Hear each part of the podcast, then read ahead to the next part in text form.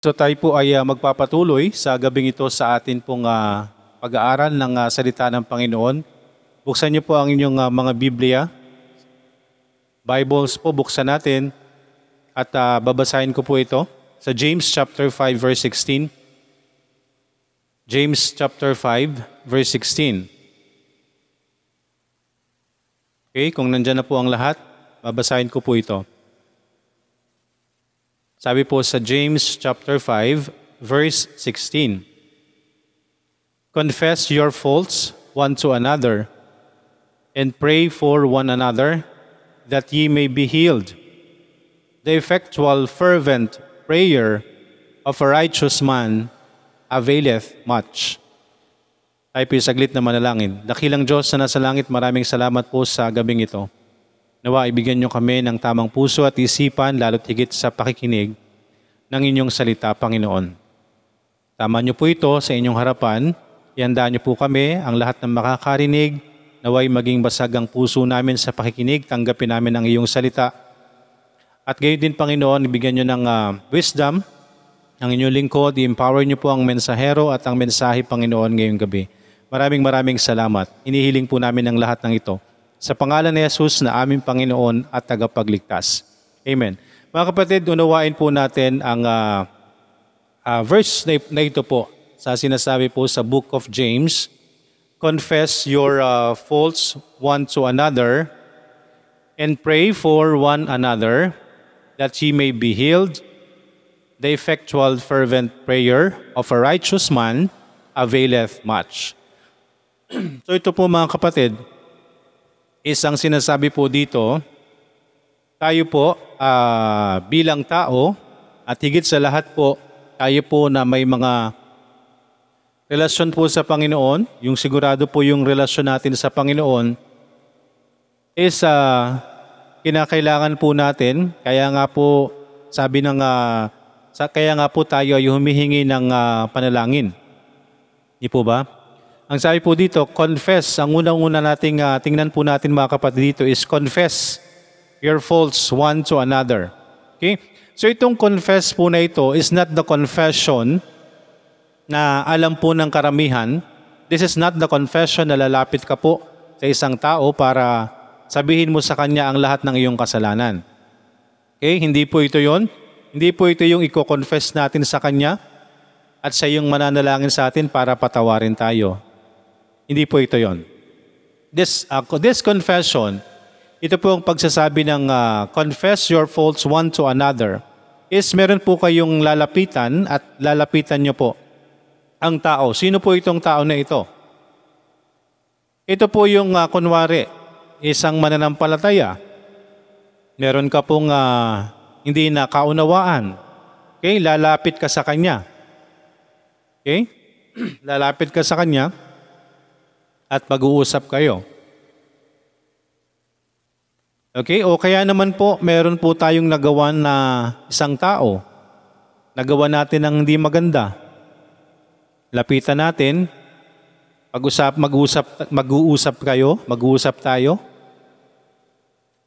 And then, pwede rin po na kayo po mismo, lalo na po tayo, mga mananampalataya, tayo po ay naging dahilan. Okay? Take note of this. Mga anak ng Diyos, na tayo po yung naging dahilan para magkasala ang isang tao. Okay, nakuha natin. Na-tempt natin yung isang tao para maitulak siya sa kasalanan. O kaya naman, tayo yung naging dahilan na alam na natin na kasalanan, na alam na natin na kasalanan ng kanyang ginagawa, ay atin po siyang kinukonsinti sa kasalanan. So again mga kapatid, confess your faults one to another. So kung may mga ganito po tayong pangyayari sa buhay, meron tayong nakagalit, may hindi tayong nakaunawaan, mga kapatid, dapat po ay puntahan natin, lapitan natin, kausapin natin. Meron tayong nagawa na hindi maganda, puntahan mo, kausapin mo. Meron kang nagawa ng isang bagay na hindi maganda, puntahan mo. Ikaw yung naging dahilan ng kanyang kasalanan, puntahan mo. Inunsinti mo ang kanyang kasalanan, puntahan mo siya. Pag-usapan nyo yan. So kung yan po ay mapag-uusapan ng dalawang tao, pag napag-usapan po nyo yan, magiging iisa kayo ng isipan na para ano po, na ito po ay ilapit sa Diyos. Amen? Ilapit po sa Panginoon, i-confess sa Panginoon, aminin po sa bawat isa, yung pagkakamali po ng bawat isa. Okay? Aminin natin sa isa't isa, yung mga kamalian po natin, bakit ba naging ganito ang pangyayari? Ano bang nangyari? Bakit tumantong sa ganito? Confess your faults one to another. Okay? Or ito naman po, ito po, pray for one another. Kaya po kung i-confess po natin, as I've mentioned ho, this confession is not lalapit ka sa isang tao or let's say lalapit ka sa isang, sabihin na natin, yung kinaugalian po ng karamihan, lalapit sa pare para mag-confess, confession para ihingi ng kapatawaran yung kanyang kasalanan. Again mga kapatid, hindi ho tayo yung magbibigay ng kapatawaran sa kasalanan kundi ang Diyos. So yung confession po na sinasabi dito is not the confession na alam po ng marami. Ang confession na ito ay aminin po sa isa't isa yung kamalian at nang sa gayon maisaayos. So kapag nagkaunawaan po kayo, nalaman nyo na ito naman palang ginawa mo ay meron din pala naman siyang kasalanan o anuman. So sabay kayong lalapit sa Panginoon ngayon. Sabay kayong lalapit sa Panginoon para humingi kayo ng kapatawaran. Okay? O ito naman po, is paglapit po. Maaari po itong sinasabi natin dito that confess your faults one to another. This is asking someone, okay? Asking someone to pray. Na tayo po ay hihingi ng panalangin. Kunwari, kapatiran, hihingi ng panalangin. Pastor, pakipag-pray nyo naman po ito, ganito, ganito. Ito po yung aking panalangin o kaya lalapit ka sa iyong kaibigan. Ipapanalangin ka niya. Sasabihin mo sa kanya yung concern. Okay, pero hindi po siya yung magpapatawad, di po ba? Kung hindi ito katulad nung una na sinasabi natin na kung ano man yung atin pong kamalian sa isa't isa, pwede nating isabihin sa isa't isa. Pag-usapan kung ano man ang bagay na yan. O ito rin po ay maaari po kayong lumapit sa isang tao. Okay, na inyo pong mapagkakatiwalaan. Lalo't higit po sa mga mananampalataya. Kung meron po tayong mga bagay sa buhay po natin na alam po natin na kailangan nating ilapit sa Panginoon. Okay?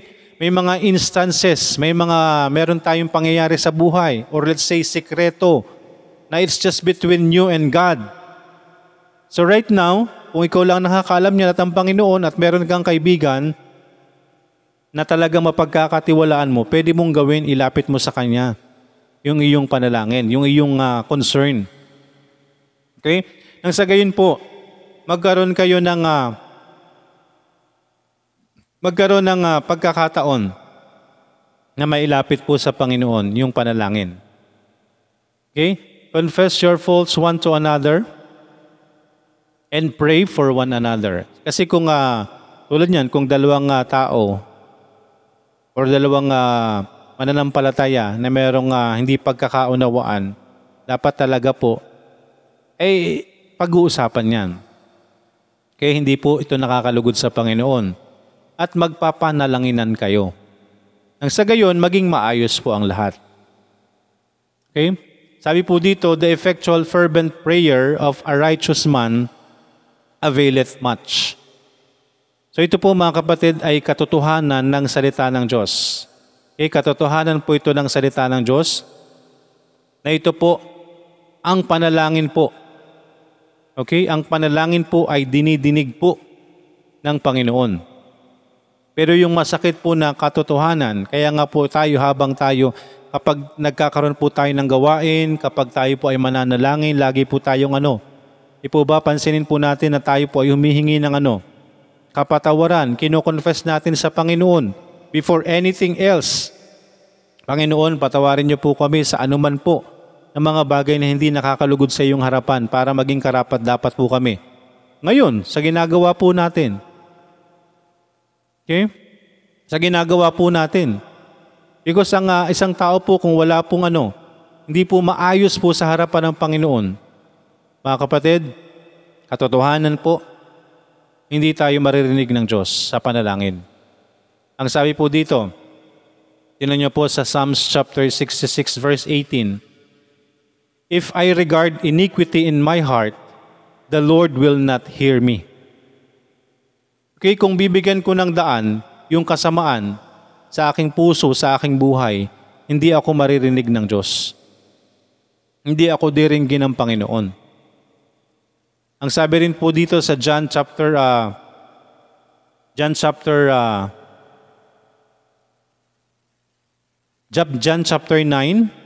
sabi po sa John chapter 9 verse 31, ang sabi po dito, now we know that God heareth not sinners, but if any man be a worshipper of God and doeth His will, him He heareth. Okay? Mga kapatid, katotohanan. Kaya po ang lagi kong sinasabi po, wala tayong ipapahayag kung hindi katotohanan, at ang isang tao po na gusto pong magkaroon ng totoong relasyon sa Panginoon, kinakailangan pong magkaroon po siya ng kaalaman, mayroon siyang pagkakaalam po sa katotohanan ng salita ng Diyos. Kinakailangan po nating malaman ng katotohanan. Ito po yung masakit na katotohanan po, mga kapatid. Nang akala po natin na ang lahat ng tao ay nananalangin, ay dinidinig ng Diyos. If I regard iniquity in my heart, the Lord will not hear me. So kung yun pong kasamaan, ay aking bibigyang daan sa buhay ko, hindi po ako didinggin ng Diyos. Ito po ang sabi sa Psalm 66:18. Okay?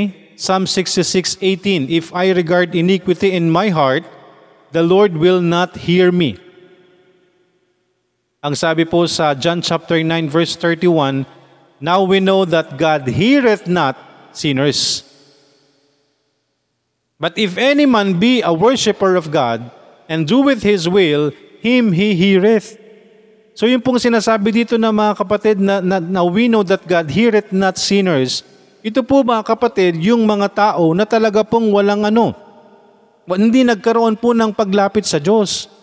Sinners na sinasabi po, ang sabi ng Panginoon, He came, di po ba, not to call the righteous, but sinners to repentance. So yung tinutukoy po dito na sinners, baka magkamali tayo ng pagkaunawa na hindi tayo didinggin ng Panginoon kapag lumapit tayo sa Kanya. Hindi po. Ang ibig sabihin po dito mga kapatid, na kung yung makasalanan po na yan ay magpapatuloy sa Kanyang gawi bilang makasalanan, na kung hindi niya babaguhin ang tingin niya sa kasalanan, na kung wala siyang plano na ayusin yung kanyang sarili sa harapan ng Diyos, God will not hear.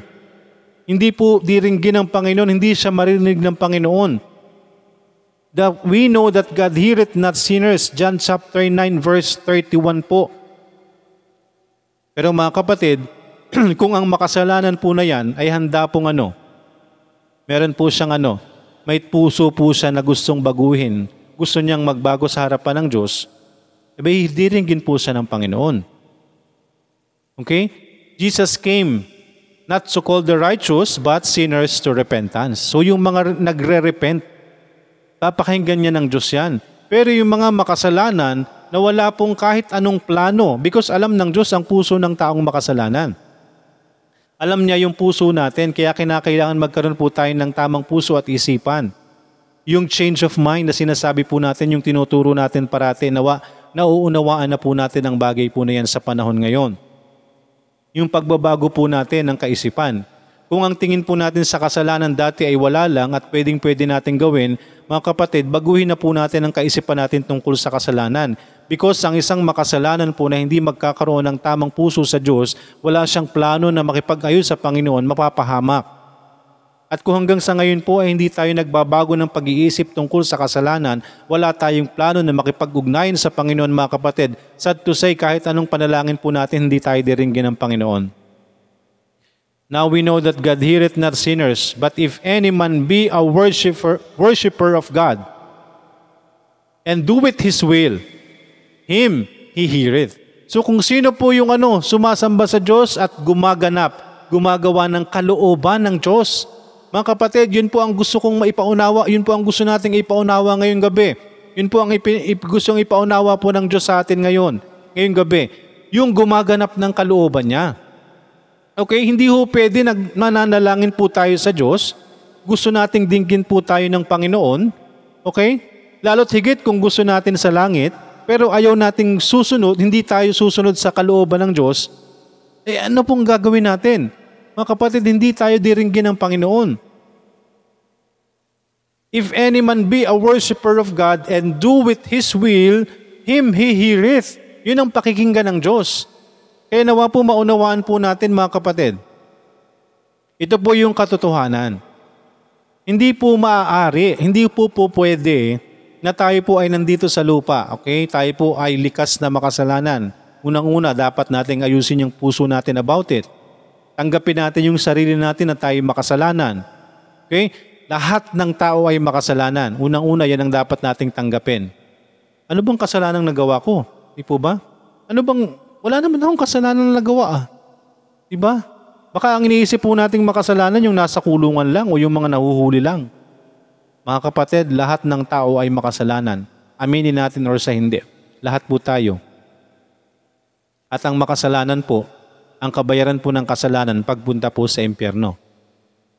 Yun po ang mangyayari sa tao, sa lahat ng tao, na hindi magkakaroon ng totoong relasyon sa Panginoon. Kaya po yung binabahagi po natin ngayon, relasyon po sa Diyos. Relasyon po sa Panginoon, hindi po religion. Di po ba? Kaya mapalad po tayo kung nandito tayo every time na kayo po ay ini-invite. Mga kapatid, hindi man po kayo nakakadalo sa mga gawain po namin sa aming simbahan. Pero kung nagpapatuloy ka dyan, nagpapatuloy ka na nakikinig ka, ang dinadala po namin sa inyo ay relasyon sa Diyos, hindi po yung relihiyon. Because walang magliligtas na relihiyon. Amen, kahit sino pa po tayo, kahit nasan pa po tayo, wala pong sinasabi ang Biblia na ililigtas tayo ng kahit anong religion na alam po natin sa mundong ito. Kahit anong dami pa ng relihiyon na alam natin, hindi po tayo dadalhin niyan sa langit. Si Jesus Christ lang po ang magdadala sa atin sa langit. Si Jesus Christ lamang. Pero dapat tanggapin po natin yung katotohanan. Tanggapin po natin ang katotohanan. Na ngayon po, sa araw po na ito po ay prayer meeting. Okay? Pinag-uusapan po natin pananalangin.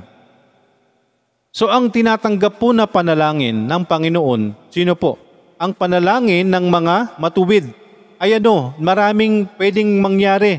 Availeth much, maaaring maraming maganap. O ito yung mas dinidinig, pinapakinggan ng Panginoon. Because ang sabi po sa chapter 9 ng John, verse 31, now we know that God heareth not sinners. So this is pertaining po, hindi po ito doon sa salvation mga kapatid. Do not miss concept or wag niyong lituhin ang sarili natin. Hindi po ito about salvation. That God heareth not sinners. Ang ibig sabihin po niyan, doon sa panalangin. Doon sa mga hinihiling natin, hinihingi natin. Kung hindi tayo magkakaroon ng tamang puso sa Panginoon at tayo mananatili bilang makasalanan. Di po ba? Mga kapatid, ang tangi po namin panalangin, mabago yung puso natin. Yun po ang pinapanalangin po namin. Nabigyan tayo, bawat isa po sa atin, bigyan kayo ng basag na puso. Huwag po tayo magmatigas sa Diyos. Wala tayong magagawa po kung wala po ang Diyos. Maybe right now, nasasabi natin, ako na ang bahala sa buhay ko. Hindi po pwede yun mga kapatid. Sooner or later, whether you like it or not, mayroon po tayong appointed time. Ano po yung appointed time natin? Kamatayan. Kapag namatay po ba tayo, sigurado natin sa langit po tayo. Sabihin naman natin, bahala na. Kayo po ang pumili. So right now po, binibigyan po tayo ng choice. Binibigyan tayo ng pagkakataon. Kahit ano pa pong gawin natin na pangaral, kahit ilang beses tayo nakakarinig. At hanggang sa ngayon, wala kayong ginagawang aksyon, wala kayong ginagawang panalangin sa Panginoon. Kahit paulit-ulit na nating naririnig ang salita ng Diyos, pero yung puso natin pilit na nagmamatigas, wala pong mangyayari sa atin mga kapatid. Kaya kinakailangan magkaroon tayo ng repentant heart. Tanggapin natin sa sarili natin na tayo ay makasalanan. Lahat po tayo ay makasalanan. Ako po, ako ay makasalanan. Pero ginagawa ko po ito right now because ako po ay nagsisi sa aking kasalanan. Nagkaroon ako ng plan na makipag-ayos sa Diyos. Nung ako'y naligtas, hindi ko agad nabago yung buhay ko. Diyos po ang bumabago sa akin ngayon. Ano man po yung nagagawa ko, hindi rin po ako ito. Ang pangyarihan po ng Diyos ang kumikilos po sa lingkod ng Panginoon. Kapangyarihan ng Diyos ang kumikilos, ang banal na Espiritu sa bawat isa. Because ang taong ligtas po, may magagawa yan na hindi niya akalain na kaya niyang gawin. Kung meron po kayong mga mahal sa buhay na kinakakitaan niyo po ng pagbabago, nawa ikatuwa po natin. Right? Nawa tingnan na lang po natin yun, kapangyarihan ng Diyos ang kumikilos sa Kanya. Kilala niyo siya dati, pero siya na ito ngayon. Nawa hindi ho tayo magkaroon ng confusion, mga kapatid, mga kaibigan. Ang kumikilos sa Kanya ay kapangyarihan ng Diyos. Di po ba? So ano pong gugustuhin natin? Manatili ang tao sa ganong estado ng pamumuhay, nabubuhay sa kasalanan, o yung nababago po yung buhay niya dahil sa ay nagkaroon ng relasyon sa Diyos. At nawa kung talagang mahal po natin ang isa't isa, makinig tayo sa katotohanan na ipinapahayag po ng salita ng Diyos. Ang pagsasabi po ng katotohanan ay paghahayag ng pagmamahal. Because hindi ho totoo na mahal tayo ng isang tao at ayaw niyang sabihin sa kanya yung katotohanan. Uy, mapapahama ka. Uy, kapag nanatili ka sa ganyang buhay, impyerno ang kahantungan mo. Huwag nating ikagalit, huwag nating sabihin judgmental. Mahal ka lang yan. Naunawaan niya kasi yung katotohanan ng salita ng Diyos. Yun po kasi ang katotohanan ng salita ng Diyos eh. Kapag nanatili po tayo sa pagiging makasalanan, hindi tayo diringgin ng Diyos. Kapag niregard mo ang iyong kasamaan sa puso mo, hindi ka maririnig ng Diyos. If I regard iniquity in my heart, the Lord will not hear me. Now we know that God heareth not sinners, but if any man be a worshipper of God and doeth His will, him He heareth. Siya po ay papakinggan ng Panginoon. Amen? Kaya nawa po mga kapatid, mga kaibigan, ngayong gabi po maunawaan po natin ang bagay na ito. Natanggapin po natin ang sarili po natin na tayo makasalanan, whether we like it or not. Because tayo po ay likas na makasalanan, simula't simula pa lang. Kahit po tayo ay nasa sinapupunan pa lang ng ating mga magulang, tayo po ay likas ng makasalanan. Dahil tayo po, ang dugo po na nananalaytay sa atin ay galing po sa unang tao na nilalang ng Diyos na nagkasala. Kaya yun na po yung nananalaytay sa bawat isa. Dugong makasalanan. So tayo po ay bound to eternal damnation. Pero kung tayo po ay tatanggap sa sarili natin, tatanggapin natin na tayo makasalanan, wag na natin pag-usapan kung anong mga kasalanan po natin. Basta tanggapin lang po natin sa sarili natin na tayong lahat ay makasalanan at gusto mong makipag-ayos sa Diyos, gusto mong magkaroon ng relasyon sa Kanya, ilalagay sa iyo yan ang isipan mo eh. Di po ba? That's repentance, change of mind. And then magkaroon ka ng plano. At kapag nakita yan ng Panginoon sa iyo, ililigtas ka niya. Because hindi ho pwedeng manatili na tayo gusto natin sa Diyos, na ang Diyos natin ay banal, at tayo mananatili tayo sa kasalanan. Hindi po pwede yun. Iba po yung tayo ngayon may relasyon sa Diyos, nagkakasala, iba po yun. Kesa yung tayo po nagpapatuloy sa kasalanan, wala tayong relasyon sa Panginoon. Ang mga makasalanan po na hindi magkakaroon ng tamang pagsisisi, hindi sila magkakaroon ng totoong relasyon sa Panginoon. At hindi po sila madirinig ng Panginoon sa kanilang mga panalangin. But if any man be a worshipper of God, and doeth His will, doeth the will of the Father, him He heareth. Di po ba? Kaya sabi rin po ng Matthew 7:21 eh. Matthew 7:21, madalas ko pong nababanggit yan. Not everyone that saith unto me, Lord, Lord, shall enter into the kingdom of heaven, but them that doeth the will of my Father, which is in heaven. Maliwanag po yan. Hindi po lahat ng tumatawag ng Panginoon, Panginoon ay makakarating sa kaharian ng langit. Kundi sila lamang gumaganap ng kalooban ng aking amang nasa langit. Yun ang sabi ng Panginoong Hesus. So kinakailangan po, susunod po tayo sa Panginoon. Gumaganap tayo ng kalooban ng Diyos. Hindi po pwedeng gusto natin sa langit at ang gusto nating masunod yung sarili natin. Kapag nagkaroon ka po ng relasyon sa Panginoon at umamin ka sa iyong kasalanan, tinanggap mo si Kristo, naniwala, nagtiwala ka sa kanyang ginawa sa krus na siya yung nagbayad ng kabayaran ng kasalanan. Maliligtas ka at mauunawaan mo ang mga salitang yan. Maunawaan mo lalo ang mga bagay na yan. Amen? Kaya mga kapatid, confess one fault. Tayo po ay magkaroon ng, tayo po ay lumapit sa isang tao. Di po ba? Makipag-usap po tayo sa isang tao. Sabihin natin kung ano man yung mga anumang dinalara natin.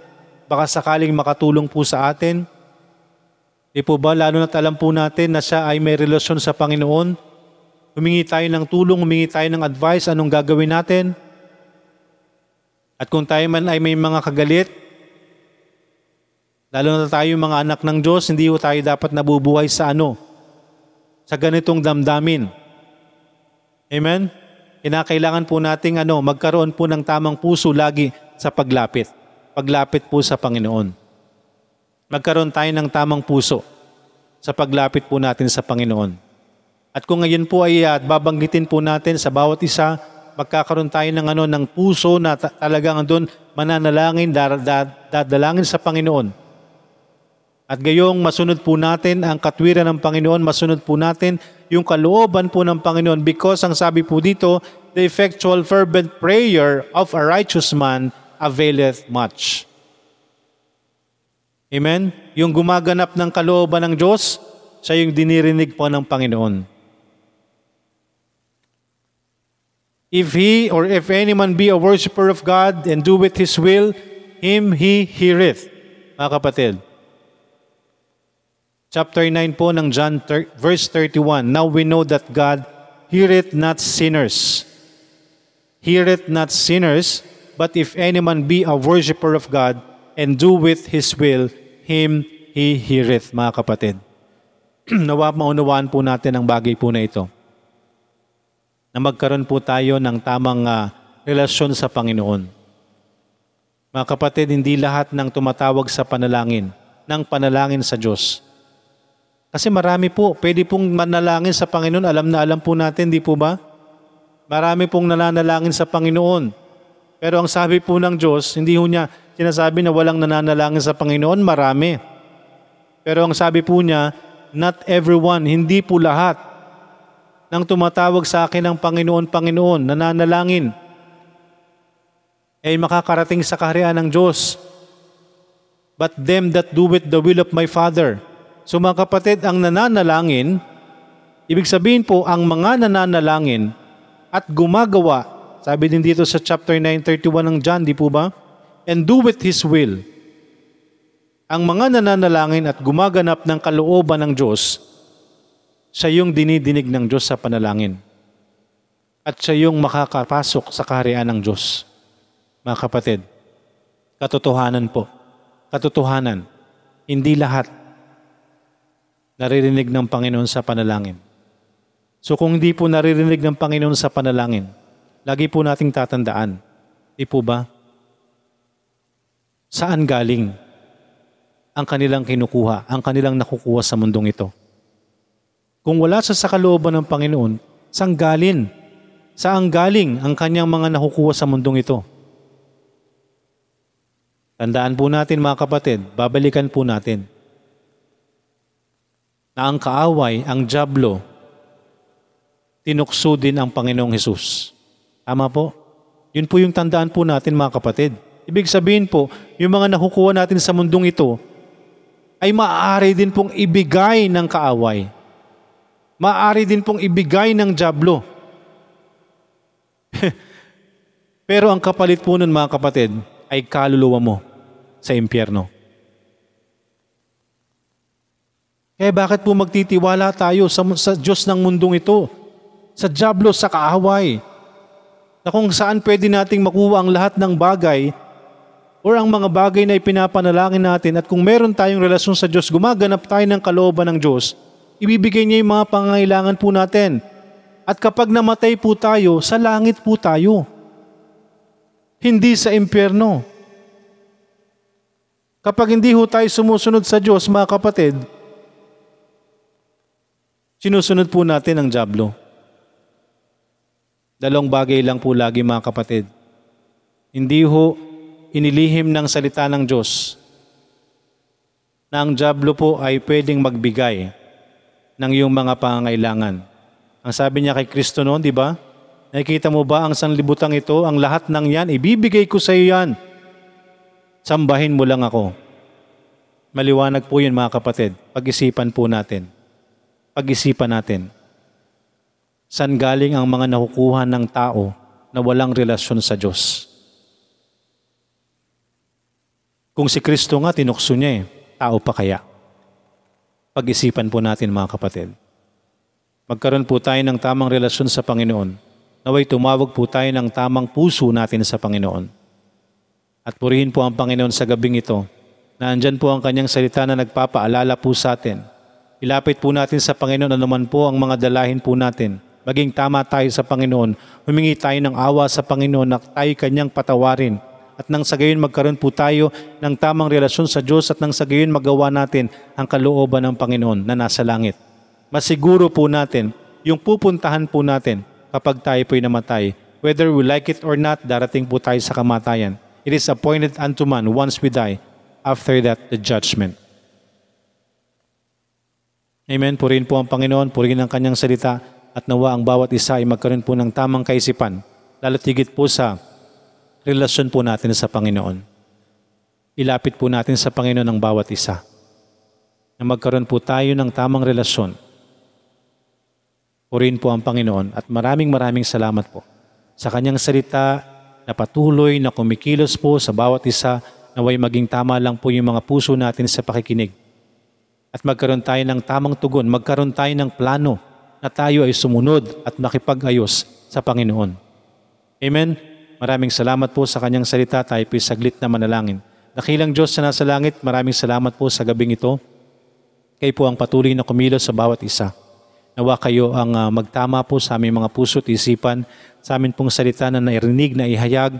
Kayo po ang kumilos sa bawat isa, Panginoon. Nawa ang bawat isa po ay handang tumanggap sa amin pong sarili bilang makasalanan at magkaroon kami ng tamang relasyon sa inyo, Panginoon. Nang sa gayon, sa bawat panalangin po namin, alam po namin, meron kaming lakas ng loob na alam po namin na kami inyong didinggin, Panginoon. Maraming salamat po. Kayo na po ang kumilos sa bawat isa, lalo't higit sa inyong salita. I-empower niyo po ito at naway mangusap sa bawat isang nakarinig at magkaroon po sila ng tamang desisyon na sila'y magkaroon ng pagsunod sa inyo, Panginoon, at tamang relasyon at kaligtasan na manggagaling lamang po sa iyong anak na si Jesucristo. Maraming salamat, Panginoon. Hinihiling po namin ang lahat ng ito sa pangalan ni Jesus na aming Panginoon at tagapagligtas. Amen. Amen.